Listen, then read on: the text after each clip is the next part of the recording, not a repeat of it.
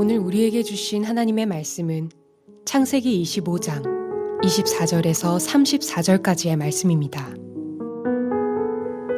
그 해산 기한이 찬즉 태에 쌍둥이가 있었는데 먼저 나온 자는 붉고 전신이 털옷 같아서 이름을 에서라 하였고 후에 나온 아우는 손으로 에서의 발꿈치를 잡았으므로 그 이름을 야곱이라 하였으며 리브가가 그들을 낳을 때에 이삭이 60세였더라. 그 아이들이 장성함에 에서는 익숙한 사냥꾼이었으므로 들사람이 되고 야곱은 조용한 사람이었으므로 장막에 거주하니 이삭은 에서가 사냥한 고기를 좋아하므로 그를 사랑하고 리브가는 야곱을 사랑하였더라.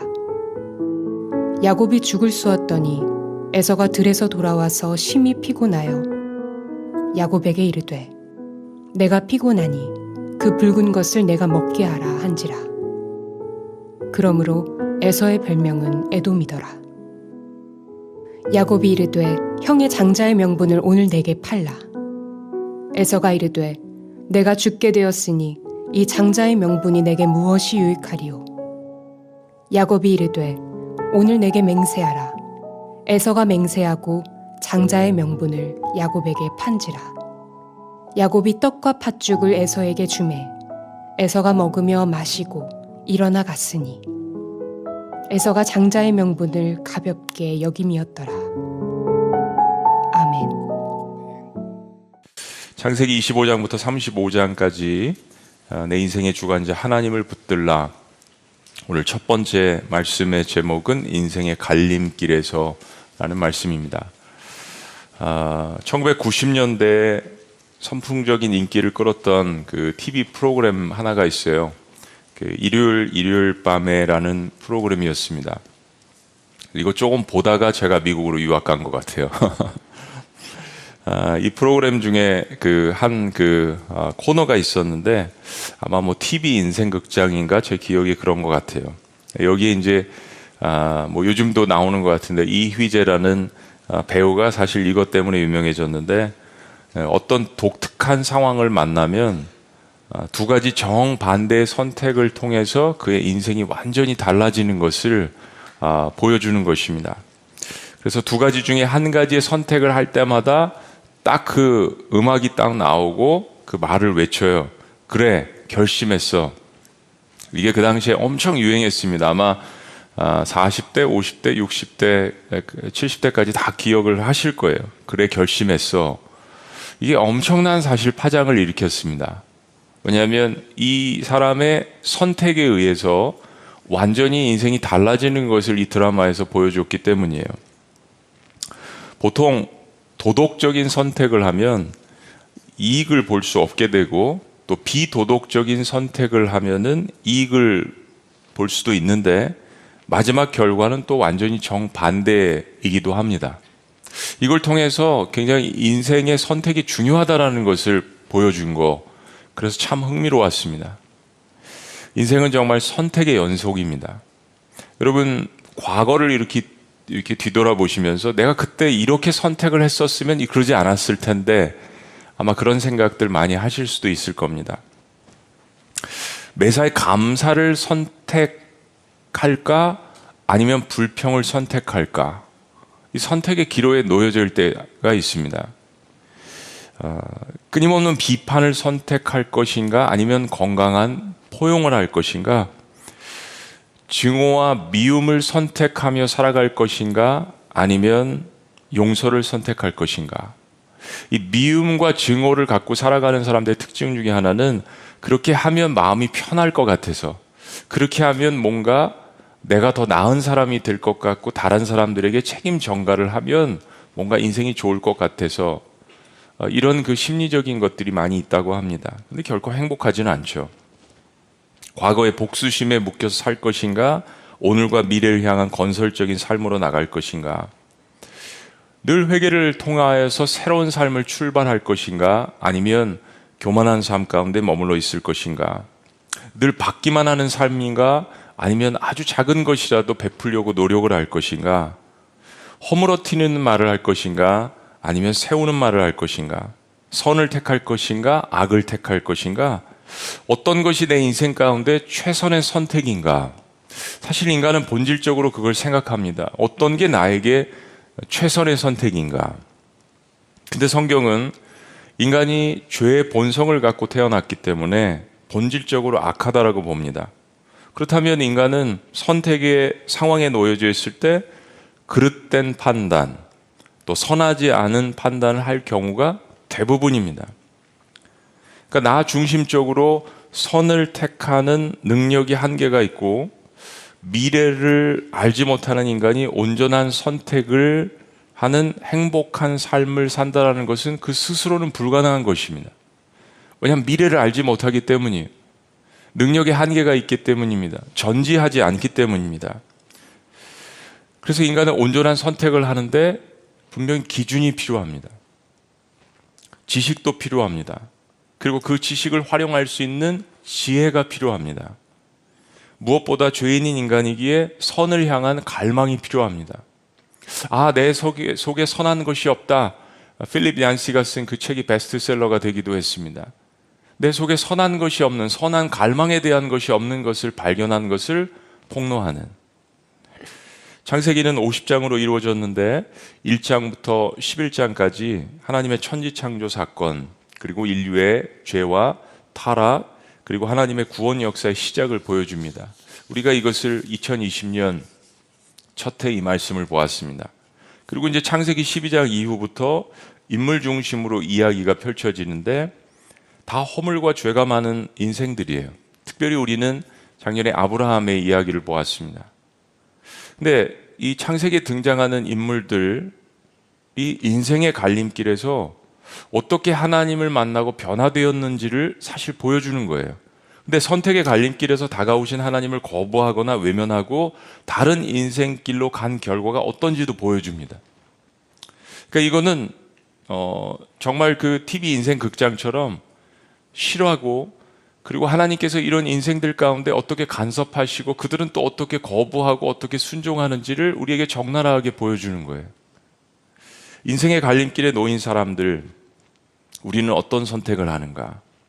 나는 인생의 갈림길에서 무엇을 붙드는가? 내 인생의 주관자이신 하나님을 붙드는가? 아니면 여전히 내 판단과 내 생각과 내 고집과 내 본능인가? 자, 우리가 오늘부터 시작해서 볼 창세기 25장부터 35장까지 이야기는 이 두 사이의 인생을 살아가는 사람들이 등장을 합니다. 창세기 25장 전의 이야기지만 예를 들면 아브라함만 등장하는 것이 아니라 아브라함과 주변 인물들, 특별히 아브라함과 롯의 이야기를 우리에게 보여주죠. 이삭과 이스마엘, 이제 우리가 오늘 볼 것입니다. 에서와 야곱, 또 에서와 아, 야곱과 라반, 그리고 사라와 하갈, 또 라헬, 라헬 과 레아, 이게 다 가까운 사실 친척들과 가족들인데 삶이 희비가 극명하게 엇갈리는 인생의 대표적인 사람들입니다.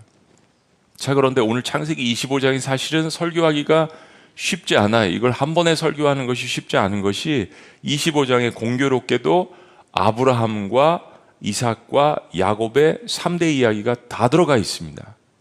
우리 말씀을 한번 여러분들과 은혜를 나눠보기를 원합니다. 첫 번째 스토리의 주인공은 아브라함입니다. 순종으로 시작해서 허물을 보였지만 믿음으로 마무리한 인생입니다. 자, 아브라함의 이야기를 다시 한번 복습하기를 원합니다. 창세기 12장에서 하나님의 부르심을 받은 아브라함의 오늘 마지막 이야기가 소개가 되는 거예요. 아브라함 생각하면 인간적으로 보았을 때 저도 여러 번 묵상하지만 정말 허물 많고 실수가 많은 인생입니다. 근데 그는 성경에서 하나님을 붙든 인물로 기록됩니다. 믿음의 조상으로 기록됩니다. 그 이유는 하나님께서 그의 인생 가운데 그를 부르셨을 때 그가 하나님 앞에 순정을 보였기 때문입니다. 히브리서는 아브라함이 갈 바를 알지 못했지만 그가 살던 곳을 하나님 말씀에 순종해서 떠났다라고 이야기합니다. 그 근거는 하나님의 부르심에 대한 믿음 때문이었습니다. 자, 아브라함의 인생 스토리는 실패와 허물에서 승리와 담대함으로 변화되는 이야기를 우리에게 보여줍니다. 굉장히 우리에게 도전이 되고 격려가 되는 이야기예요. 아, 아브라함과 같은 인물도 그렇게 변화될 수 있다면 나도 하나님 앞에 무엇인가 변화될 수 있고 하나님 앞에 붙들림 반 인생, 인생이 될 수 있겠구나 라는 사실 소망을 주는 이야기들입니다. 그가 인생 가운데서 붙든 하나님 안에서 어떻게 변화되는지를 보여주는 이야기가 아브라함의 이야기입니다. 그 절정이 바로 아브라함의 나이 100세에 25년 만에 얻은 그 아들 이삭을 하나님 앞에 드리는 그 장면이에요. 어떻게 아브라함이 이렇게 믿음이 성장할 수 있었을까? 25년 만에 얻은 그 아들을 어떻게 하나님 앞에 그렇게 명령에 순종해서 제사 제물로 테스트였지만 바칠 수가 있었을까? 그런 인물이 아니었는데 라는 것이 우리에게 큰 격려와 도전을 줍니다. 자, 이제 그 아브라함이 사랑하는 아내 사라를 먼저 하나님 앞으로 보냈습니다. 그리고 그 이후에 아브라함이 38년을 더 살게 됩니다. 오늘 본문은 사라의 죽음 이후에 아브라함이 그두라라는 후처를 얻게 되는 장면인데요. 이것은 그 당시에 아, 일부 다처가 하나의 문화였기 때문에 우리는 지금 받아들일 수 없지만 그 당시에 문화라고 생각하시고 보면 됩니다. 그리고 그두라를 통해서 또 다른 후손들을 낳았다라고 성경은 이야기합니다. 근데 한 가지 인상적인 것이 아브라함이 죽기 전에 재산을 분배하고 아들 이삭과 다른 배다른 형제들이 다투지 않도록 서로의 땅의 영역을 정해주는 것입니다. 이거 자손들에게 너무 중요한 것입니다. 1세대가 죽기 전에 성경이 보여주죠. 5절. 아브라함이 이삭에게 자기의 모든 소유를 주었고 자기 서자들에게도 제사를 주어 자기 생전에 그들로 하여금 자기 아들 이삭을 떠나 동방 곧 동쪽으로 가게 하였더라. 그러니까 더 이상 사라의 소생 이삭과 하갈의 소상, 소생 이스마엘과 그리고 그드라의 소생들이 다투며 살지 않기 위해서 아브라함이 살아있을 때 지혜로운 결정을 한 것이죠. 그리고 아브라함은 자신의 사랑하는 아내 사라가 묻힌 곳에 함께 장사가 됩니다. 8절 그의 나이가 높고 늙어서 기운이 다하여 죽어가 죽어 자기 열조에게로 돌아가매 그의 아들들인 이삭과 이스마엘이 그를 마무레 앞 해쪽 속 소알의 아들 에브론의 밭에 있는 막발라 굴에 장사하 였으니 10절 다 같이요. 이것은 시작. 아, 이것은 아브라함이 해쪽 속에서 산 밭이라 아브라함과 그의 아내 사라가 거기 장사되니라. 여러분 기억나세요? 이건 정말 하나님의 역사하심이 기가 막힌 겁니다. 막벨라 굴은 과거에 해쪽 속에게서 아브라함이 돈을 주고 산 것이에요. 아브라함은 직감했던 것 같아요. 단순히 사랑하는 아내 사라만 거기에 장사를 지내는 것이 아니라 이것이 그의 인생의 무덤이 되고 가정 무덤이 되고 영적인 하나의 믿음을 나타내는 그러한 땅이 될 것임을 직감을 했던 것이에요. 그래서 해쪽 속들이 그냥 준다고 했지만 아브라함은 그것을 돈을 주고 사게 됩니다.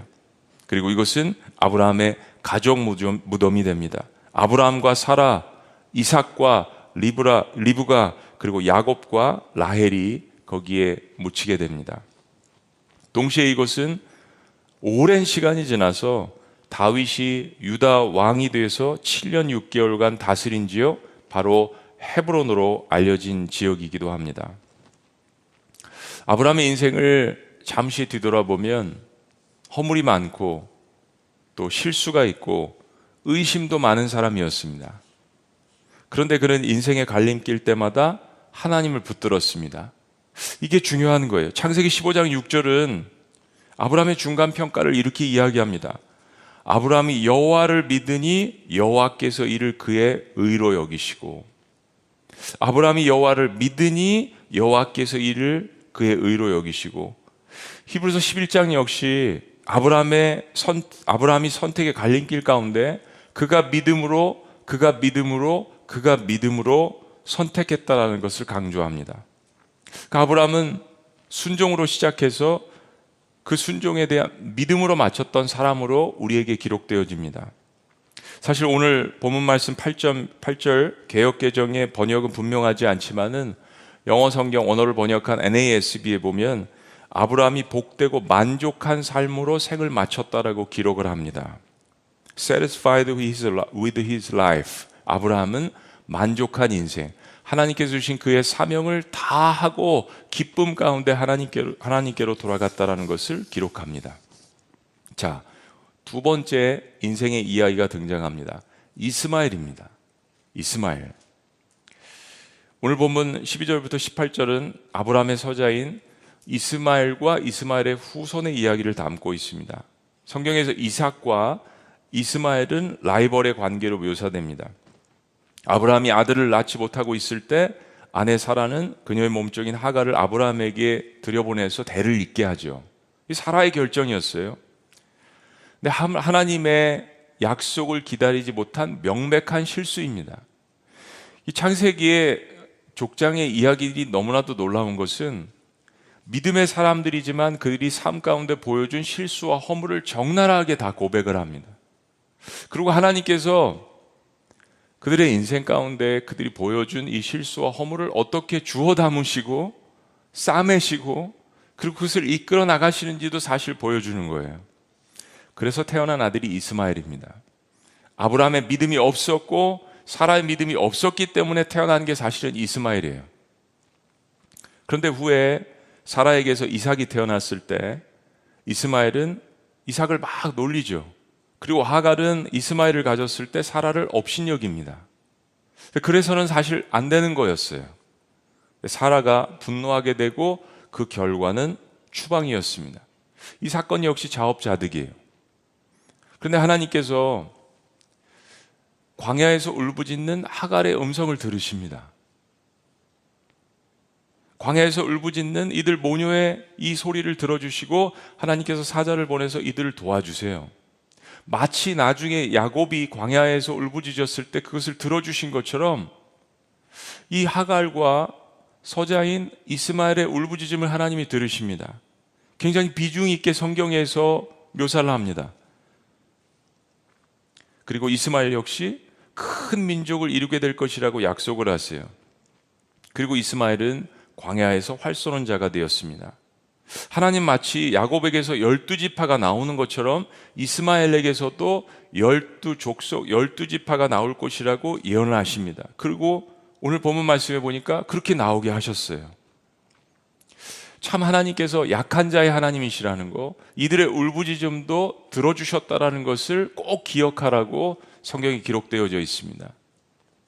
자, 그런데 이스마엘은 하나님이 주신 예언대로 들판에 들나기 같은 싸움꾼이 되었습니다. 창세기 16장 12절 거슬러 가서 이 말씀을 한번 봅니다. 그가 시작 그가 사람 중에 들나기 같이 되리니 그의 손이 모든 사람을 치겠고 모든 사람의 손이 그를 칠지며 그가 모든 형제와 대항에서 살리라 아니라 문제는 이겁니다. 문제는 이스마엘이 힘 있는 자가 되었을 때 그가 약자였을 때를 기억하지 못하고 싸움꾼으로 살고 있었다라는 것입니다. 하갈 역시 이스마엘에게 믿음의 아내가 필요하잖아요. 하갈은 하나님께 부르짖었고 하나님의 은혜를 체험했습니다. 그 성경이 성경 본문이 고스란히 우리에게 알려줘요. 그런데 이스마엘에게 믿음의 여인으로 소개를 한 것이 아니라 자기와 같은 애굽의 여인과 결혼을 하게 합니다. 성경이, 성경이 또한 이것을 기록합니다. 그러니까 하나님은 하갈과 이스마엘을 불쌍히 여기시고 큰 은혜를 베풀어 주셨지만 그들은 끝까지 하나님을 붙들지는 않았습니다. 하갈의 신앙은 이스마엘 때에서 끝을 맺게 됩니다. 이스마엘은 바란 들판에 나가서 힘을 키워서 활잡이가 되면서부터 하나님을 의지했다는 이야기가 없습니다. 슬픈 스토리입니다. 역사에 더 아이러니한 것은 이삭의 손자인 요셉이 형들의 시기로 애굽의 노예로 팔려가지 않습니까? 여러분 창세기 39장 1절을 보시면 그 노예 상인이 바로 이스마엘의 후손이라고 기록을 합니다. 어떻게 이스마엘의 후손들이 영적으로 흘러갔는지를 성경이 분명하게 우리에게 보여주는 것이에요. 울부짖음 가운데 하나님을 만났습니다. 엄청난 하나님의 은혜를 체험했어요. 마치 야곱의 열두 족속과 같은 수많은 그러한 자손들을 낳게 됐습니다. 그런데 하나님의 은혜를 잊어버리고 세상적으로 마감한 사람으로 기록되어집니다. 여러분은 인생에 어떤 선택을 하시겠습니까? 자, 세 번째 스토리의 주인공은 이삭입니다. 이삭. 오늘 본문 11절은 이렇게 소개합니다. 아브라함이 죽은 후에 하나님의 하나님이 그의 아들 이삭에게 복을 주셨고 이삭은 부엘라 헤로이 근처에 거주하였더라. 이 말씀은 아브라함이 죽은 이후에도 하나님께서 이삭에게 축복해 주셨다는 이야기도 되지만 아브라함에게 주신 축복을 이삭에게 계속 이어가셨다는 의미도 됩니다. 하나님은 아브라함의 믿음의 대를 이어가시기를 원하셨습니다. 그것을 물려받은 것은 이삭이었습니다. 자, 우리가 창세기 24장에서 아브라함이 아들 이삭에게 좋은 아내를 맞이하게 하기 위해서 얼마나 신중하게 애를 썼는지를 보여줍니다. 이게 어, 하갈이 이스마엘에게 한 행동과 비교가 됩니다. 아브라함은 하나님께서 가나안 땅을 자신에게 주신다라고 약속을 했기 때문에 이삭은 가나안 땅을 떠나서는 안 되고 또 히브리인의 혈통을 유지해야 되기 때문에 자신의 고향에서 아버지 데라의 후손 중에서 찾아야 하는 것임을 확신했습니다. 어떻게 하면 자녀들에게 신앙을 물려줄 것인가? 이거는 특별히 자녀들이 믿음의 가정을 이룰 수 있도록 기도해주고 바운드를 만들어주는 것 중요하다라는 것을 성경이 보여줍니다. 하갈은 이스마엘에게 그것을 해주지 못했습니다. 그래서 가나안 땅에서 하란까지 아브라함은 무려 1000km 이르는 여정길에 자신이 가장 신뢰하는 종 엘리에셀을 보내게 되는 것입니다. 믿음의 대를 물려주기 위한 노력이었습니다. 아브라함은 이 모든 일을 자신의 믿음의 여정 가운데 하나님의 약속을 통해서 이루게 되는 것을 깨달았습니다. 그래서 아브라함은 그의 종에게 하나님의 사자가 종보다 먼저 앞서 가셔서 이 모든 일을 이루실 것이라고 확신시켜 주셨 확신시켜 주었습니다. 아들 이삭은 사랑하는 어머니 사라를 먼저 하나님 곁으로 보내고 많이 힘든 세월을 보내고 있었습니다. 이삭은 40세까지 결혼하지 않았습니다. 근데 이삭은 아버지 아브라함의 말씀에 대한 순종으로 그의 가족이나 마찬가지인 엘리에셀이 데려온 리브가를 자신의 평생의 반려자로 맞아, 맞아들이게 됩니다. 이삭은 순종의 사람이었습니다. 자, 창세기 24장 67절. 다 같이 읽어보십니다. 이삭이 시작. 이삭이 리브가를 인도하여 그의 어머니 사라의 장막으로 드리고 그를 맞이하여 아내로 삼고 사랑하였으니 이삭이 그의 어머니를 장례한 후에 위로를 얻었더라. 서로 한 번도 보지 못한 관계입니다. 천 킬로미터 달려온 근데 리브가를 이삭은 아내로 맞습니다. 성경에서 사랑이라는 말이 처음 등장하는 것 같습니다. 그리고 그런 순종의 결과로 이삭은 위로를 얻습니다. 내일 창세기 26장에서 이삭의 이야기를 우리가 좀 더 깊게 볼 것인데요. 이삭 은 선택의 순간마다 이런 믿음과 순종을 보였습니다. 그가 재단에 바쳐질 때도 그는 꿈쩍하지 않고 그는 순종을 보였습니다. 여러분 비교되지 않겠습니까? 이스마엘은 끝까지 하나님을 붙들지 못했지만 이삭은 계속해서 하나님을 붙들고 나아가게 됩니다. 자, 오늘 마지막 네 번째 인생의 스토리의 주인공은 두 사람입니다. 야곱과 에서입니다. 비열하거나 멍청하거나. 이삭과 리브가는 늦게 만나서 사랑을 했지만 자녀를 얻지 못했습니다. 여러분 참 이거 보시면 아브라함에게 하나님께서 약속하신 게 내가 너로 인하여서 큰 민족을 이루겠다라고 약속하셨는데 이게 이 영적인 그 계보가 아브라함, 이삭, 야곱을 잘 보시면 자녀 생산에 어려움을 겪습니다. 여러분이 어떤 기도를 하나님 앞에 하시냐에 따라서 하나님께서는 그걸 통해서 훈련을 주시는 거예요. 너로 큰 민족을 이루게 하겠다. 아브라함은 25년 만에 자녀를 얻고 이삭은 20년 만에 자녀를 얻고 우리가 또 계속해서 야곱의 스토리를 보겠지만 라헬이 사실 아, 야곱이 라헬을 사랑하지 않았어요. 엄청난 어려움을 겪습니다. 자녀 생산에. 이상 역시 20년간 이 문제를 하나님 앞에 놓고 지속적으로 간절히 기도했습니다. 그리고 마침내 응답을 받습니다. 21절이요. 다 같이 읽습니다. 시작.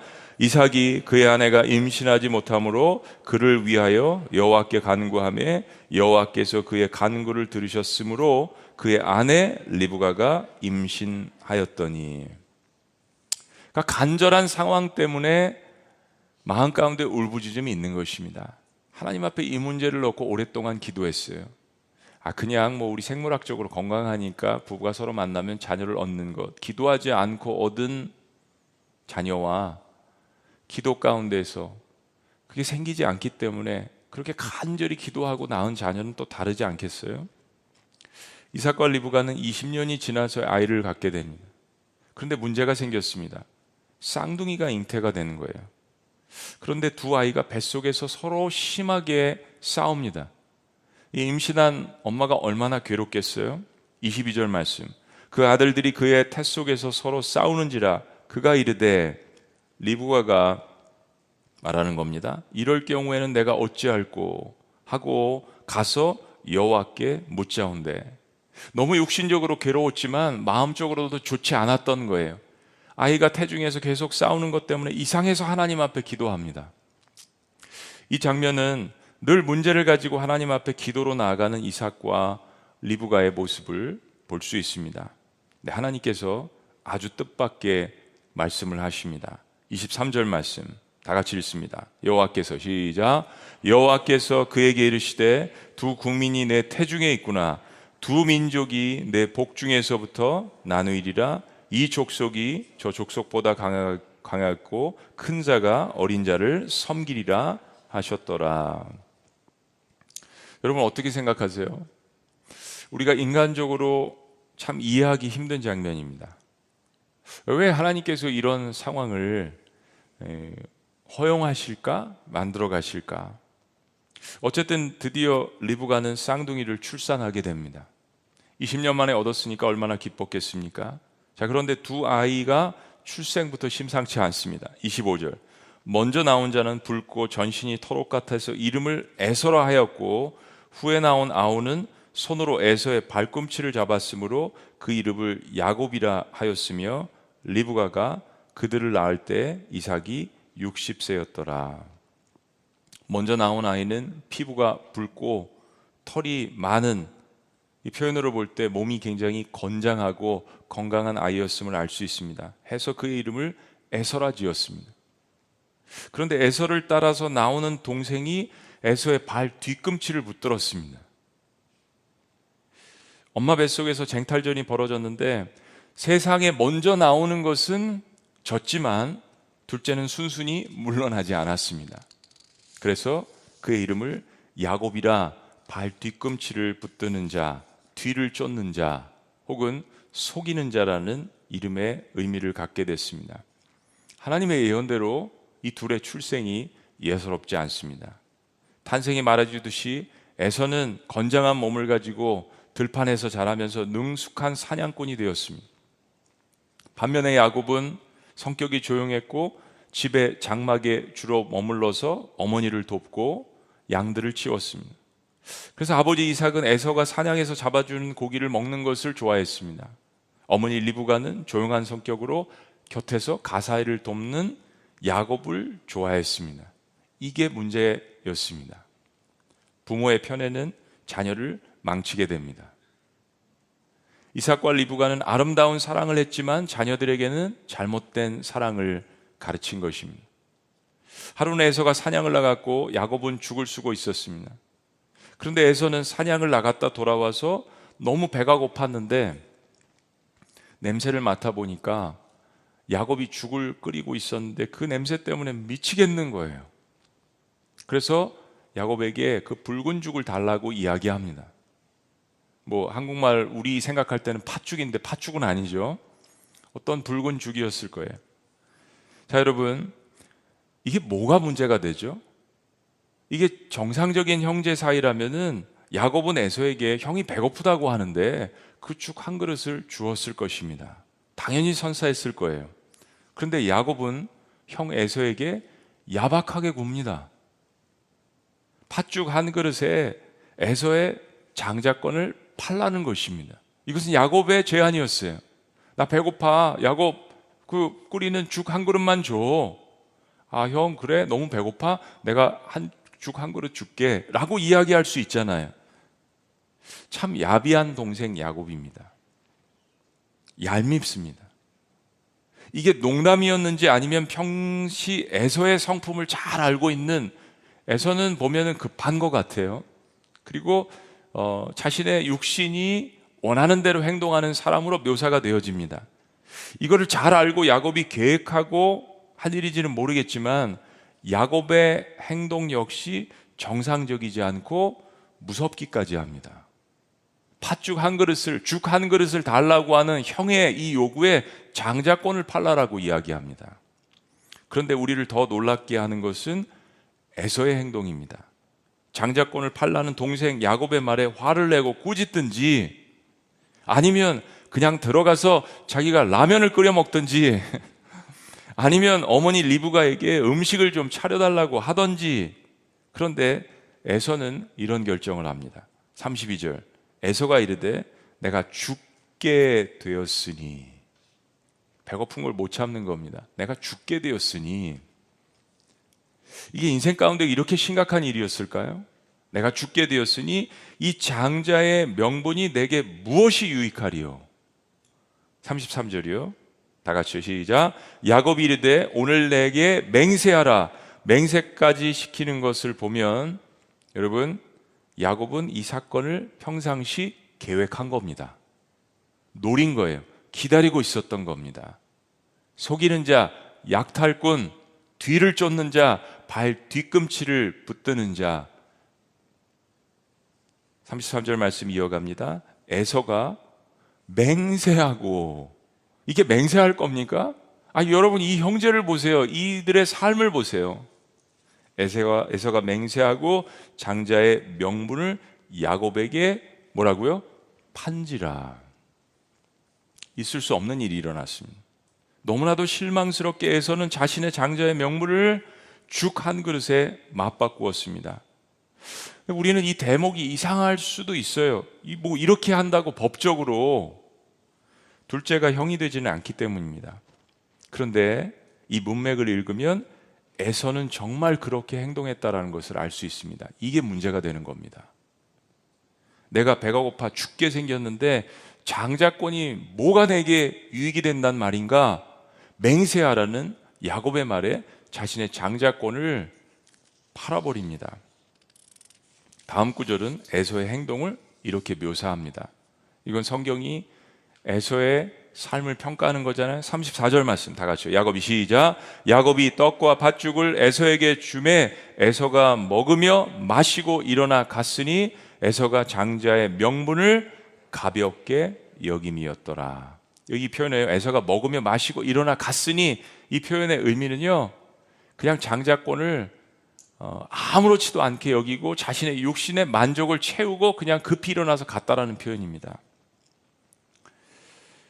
에서는 장자의 직분을 가볍게 여겼습니다. 어떻게 가볍게 여겼냐면 죽 한 그릇만도 못하게 여겼습니다.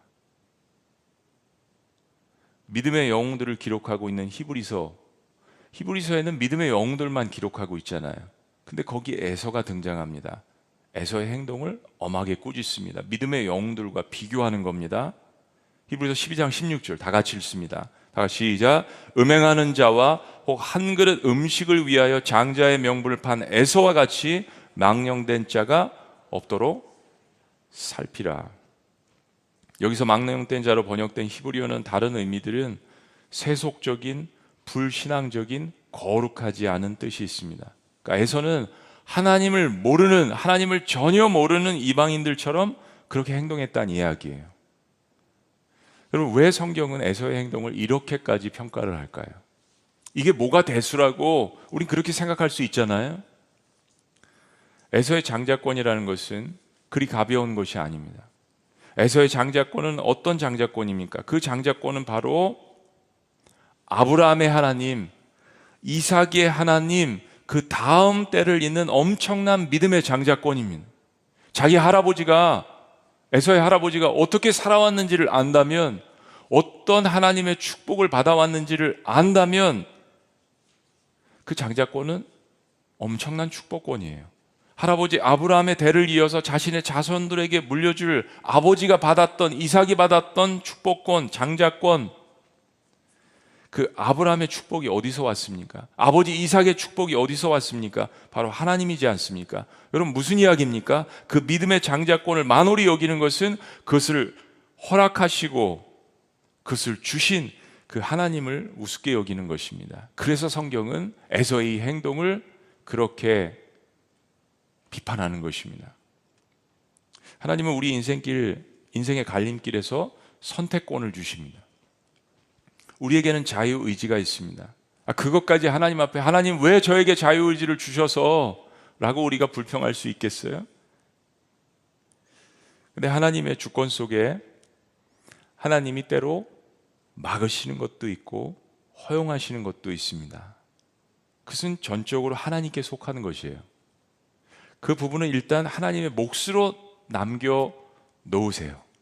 네. 하나님이 그것도 안 하시면 하나님이 아니시잖아요. 우리가 할 수 있는 중요한 것은 선택의 순간이 왔을 때 하나님과의 관계 속에서 사용하는 믿음입니다. 중요한 것은 에서가 육신적인 배고픔이 찾아왔을 때 자신의 장자권을 만홀히 여긴 것입니다. 비록 야곱이 그런 유혹을 했지만 평상시 에서가 자신의 장자권이 얼마나 중요한 것인가를 생각하고 있었다면 그렇게 행동하지 않았을 것입니다. 성경은 아브라함과 이삭과 야곱의 하나님 것을 강조합니다. 사실 여러분 생각해 보세요, 이제. 야곱은 장자가 아니었습니다. 하나님은 장자를 편애하시는 분이 아닙니다. 또한 야곱의 영적인 대를 잇는 인물이 누구입니까? 야곱의 열두 아들 중 첫째 루벤이 아닙니다. 열한 번째 아들인 요셉입니다. 하나님은 사람을 편애하시는 분이 아닙니다. 비록 이삭과 리브가가 편애를 가지고 자녀들을 일순간 망치긴 했지만 하나님은 그런 분이 아니십니다. 그러면 생물학적인 장자가 꼭 영적 장자가 되는 것이 아니라는 것을 우리가 말씀 가운데 깨닫게 됩니다. 하나님은 이스마엘과 하갈의 그 울부짖음도 들어주셨잖아요. 이방 여인이었습니다. 첩에요. 두 번째 와이프도 아니에요. 일부 다처 가운데서 그냥 종이었어요. 이스마엘 서자의 울음도 하나님께서 들어주신 하나님입니다. 꼭 장자만 하나님이 편애하시는 하나님도 아니시라는 것을 분명하게 보여줍니다. 여러분, 이 수많은 인생의 이야기들 속에서 우리가 배워야 될 것이 무엇입니까? 하나님은 그분의 전지전능하신 주권 속에서 무엇인가를 보시는 것이요. 오늘 시간이 많지 않기 때문에 로마서에서 이야기하는 것, 내가 에서는 미워하였고 야곱은 사랑하였다는 것, 여러분 그 말씀을 오해하시지 않기를 원합니다. 그 말씀을 나중에 로마서 말씀 가운데 깊이 한번 여러분들과 나누기를 원합니다. 하나님은 그분의 전지전능하신 우리의 삶을 다 하시기 때문에 그 주권 속에서 무엇인가를 보시기를 원하십니다. 하나님은 우리와의 사랑의 관계 속에서 인간의 믿음을 보십니다. 그것은 행위와 다른 것입니다. 여러분 생각해 보세요. 우리는 아브라함의 스토리를 오랫동안 보았지만 아브라함이 뭐가 이뻐서 하나님이 선택하시고 부르셨습니까? 아브라함의 행위 때문에 하나님이 부르셨습니까? 아니에요. 저와 여러분들이 잘나서 하나님께서 우리를 부르셨습니까? 우리가 어떤 업적을 쌓아서 하나님께서 우리를 불러주시고 구원해 주셨습니까? 아니에요. 왜 이삭은 되고 이스마엘은 안 되나? 왜 에서는 장자권을 잃어버리고 야곱은 결국 축복권을 받았나? 처음 인생을 비교하면 야곱이 에서보다 더 나은 것이 없어요. 뭐가 에서보다 야곱이 낫습니까? 얄미워요. 우리가 보기에도 그렇지 않겠습니까? 그런데 하나님은 인생의 갈림길에서 우리가 무엇을 붙드는지 눈여겨 보십니다. 야곱이 참 얄밉고 비열하지만 야곱은 그 장자권이 귀한 것을 알았습니다. 여러분 그거 놓치지 말으셔야 합니다. 첫 번째 이야기 정리해 봅니다. 아브라함 순종으로 시작해서 때로 인생 가운데 허물과 실수를 보였지만 믿음으로 마무리한 인생. 하나님 저 부족하지만 최선을 다해서 살았어요. 사명을 다했습니다. 두 번째 인생 이스마엘. 울부짖음을 통해서 하나님의 은혜를 경험했지만 그러나 세상적으로 마감한 사람. 이삭 우리가 앞으로 계속 볼 것이지만 순종으로 우직하게 살아간 사람. 그리고 마지막 네 번째 이야기. 야곱과 에서 비열하거나 멍청하거나. 우리는 에서를 잘 보았습니다. 이제 야곱의 이야기를 계속 볼 것이에요. 비열한 사람.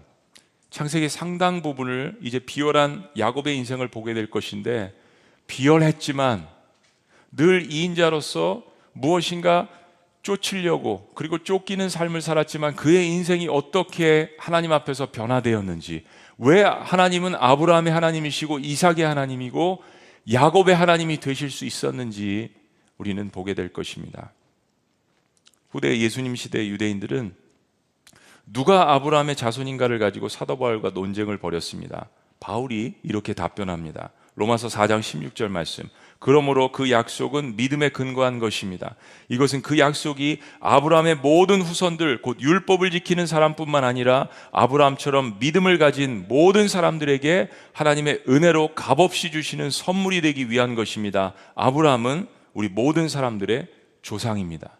이 말씀을 사도 바울이 한 이야기는 이방인들에게까지 하나님의 은혜가 미치고 그들 역시 아브라함의 자손이 될 수 있다는 것을 이야기하기 위해서 한 것입니다. 바로 이 말씀 때문에 저와 여러분들도 아브라함의 믿음의 후손들이 될 수 있는 것이고 이 말씀 때문에 저와 여러분들도 바로 하나님의 자녀들이 되어서 오늘 2021년 특별 새벽 기도에 이 새벽 재단에서 하나님을 찬양하며 하나님의 자녀들로서 우리도 당당하게 우리 하나님을 찬양할 수 있는 것입니다. 여러분의 인생의 갈림길에서 계속해서 무엇을 선택하시겠습니까? 우린 새로운 한 해를 맞이했습니다. 수많은 우리의 인생의 허물과 실패에도 하나님은 우리를 오늘 여기 아브라함의 믿음의 후손들로서 모아주셨습니다. 그러면 우리는 올해 이런 하나님 앞에서 어떤 선택을 하면서 나아가시겠습니까? 올해 어떤 일이 펼쳐질지 우리는 아무도 알 수 없습니다. 전문가들마다 상이한 의견을 내어놓습니다. 그 답은 하나님만이 알고 계십니다. 수많은 인생의 갈림길에서 나는 무슨 근거로 결정을 하는가? 나는 과연 하나님을 만났는가? 나는 영적으로 아브라함의 믿음의 후손이 맞는가? 나는 하나님의 자녀가 되었는가? 무엇보다도 나는 부족함을 알기 때문에 그래서 하나님을 붙들고 하나님을 사랑하는 인생인가? 기도하시겠습니다.